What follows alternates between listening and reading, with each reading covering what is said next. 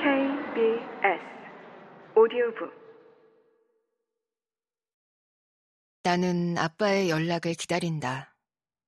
아빠에게 하고 싶은 말이 있다. 돌아가고 싶지 않다고 나는 말하고 싶다. 아빠는 내게 물은 적도 없었다. 생각해보면 지구에서 떠나올 때도 마찬가지였다. 내 의지와 상관없이 지구를 떠났다. 하지만 별에 남는 것만은 내가 선택하고 싶다. 나는 이곳에 살 것이다. 여기에 내 가족이 있기 때문이다. 내 유일한 가족, 로라.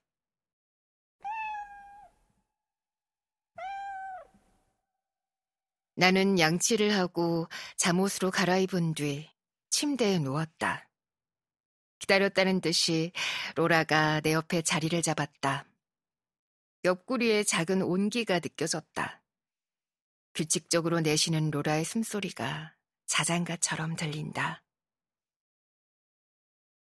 지호는 떠났을까? 냉동 캐슐에 누워 잠이 든 채로 우주를 날아가고 있을까? 지구를 떠날 때 지호의 부모는 지호에게 동의를 구했을까? 만약 지호가 동의했다고 해도 별에서 산다는 건 상상했던 것과는 다를 것이다. 아마도 많이. 그럴 것이다. 다음 날에도 우주선은 주유소에 서 있었다. 생각보다 심각한 문제인가 보다. 우주선에 생긴 문제는 어느 것도 사소할 수 없다. 게다가 저들은 12년이나 더 여행해야 한다. 청소하고 있는데 지우가 왔다. 혼자가 아니었다. 남자아이와 함께였다. 동생이라고 지우가 내게 말했다. 지우는 뭔가 불만스러운 표정이었다. 남자아이는 8살쯤 돼 보였다. 그보다 적거나 많을지도 모른다. 지우가 얌전히 있어야 한다고 동생에게 말했다. 남자아이는 그 말을 듣자마자 뛰기 시작하더니 창가로 돌진했다. 웽! 로라가 소리를 지르며 달려와 내 뒤로 숨었다. 로라를 안아들자 심장이 세차게 뛰고 있었다. 도서관에서는 조용히 해야 해요. 여긴 함께 쓰는 공간이니까요. 나는 내가 다니던 어린이 도서관의 사서처럼 말해보았다. 그런 말을 해본 건 처음이었다. 거의 완벽했다고 생각했고, 과연 효과가 있었다. 남자아이는 뛰는 걸 멈추고 나를 빤히 쳐다보았다. 그러고 나서 다시 뛰기 시작했다. 로라는 내 책상 위에 앉아 몸을 납작하게 숙이고 줄곧 남자아이를 주시했다. 로라의 귀는 팽팽해져 있었다. 긴장한 티가 역력했다. 지우는 어제 읽다만 책을 펴들었지만 채 한 장도 넘기지 못했다.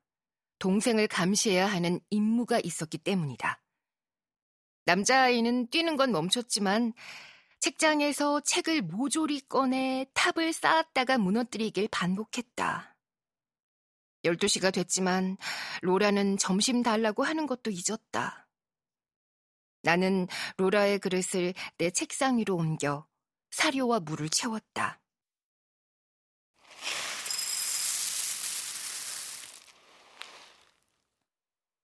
남자아이가 신기한 구경거리가 생겼다는 듯이 눈을 빛내며 달려왔다.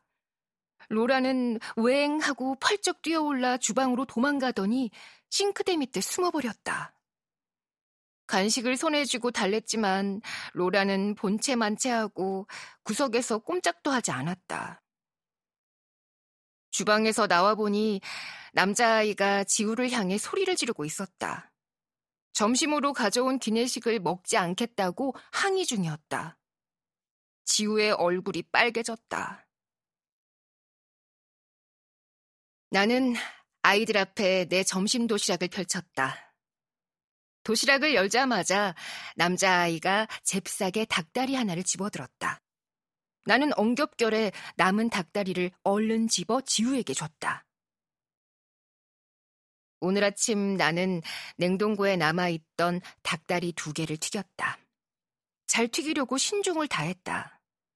생각하는 것과 다른 맛일지도 모르지만 8년 만에 치킨이라면 반가우리라 생각했다. 눈 깜짝할 사이에 닭다리를 해치운 남자아이는 제 것을 탐냈고 지우는 거절했다. 남자아이가 악을 쓰기 시작했고 마침내 닭다리를 차지했다. 포기한 얼굴인 지우에게 나는 샌드위치를 쥐어주며 말했다. 빨리 먹어. 밥을 먹고 난 남자아이는 더욱 기력이 넘쳐 도서관 안팎을 넘나들며 종횡무진했다. 멀리 뛰어갔던 남자아이가 제 누나에게 잡혀 끌려오는 게 창밖으로 보였다. 나는 종일 일에 집중하지 못했다. 로라는 주방에서 나오지 않았다. 책으로 쌓은 탑이 스무 개쯤 됐을 때 아이들의 엄마가 도서관으로 왔다. 이런 대단한 작품을 만들었네요. 아, 죄송해요. 여자는 자기도 어쩔 수 없다는 듯 쓴웃음을 지어 보였다. 책을 정리하려고 하는 여자를 나는 말렸다. 책을 정리하는 나만의 규칙이 있었다. 여자는 다시 사과했고 30분 후쯤 출발할 거라고 말했다. 잘 해결됐나요? 여자가 어깨를 으쓱해 보이더니 말했다. 그러길 바라야죠.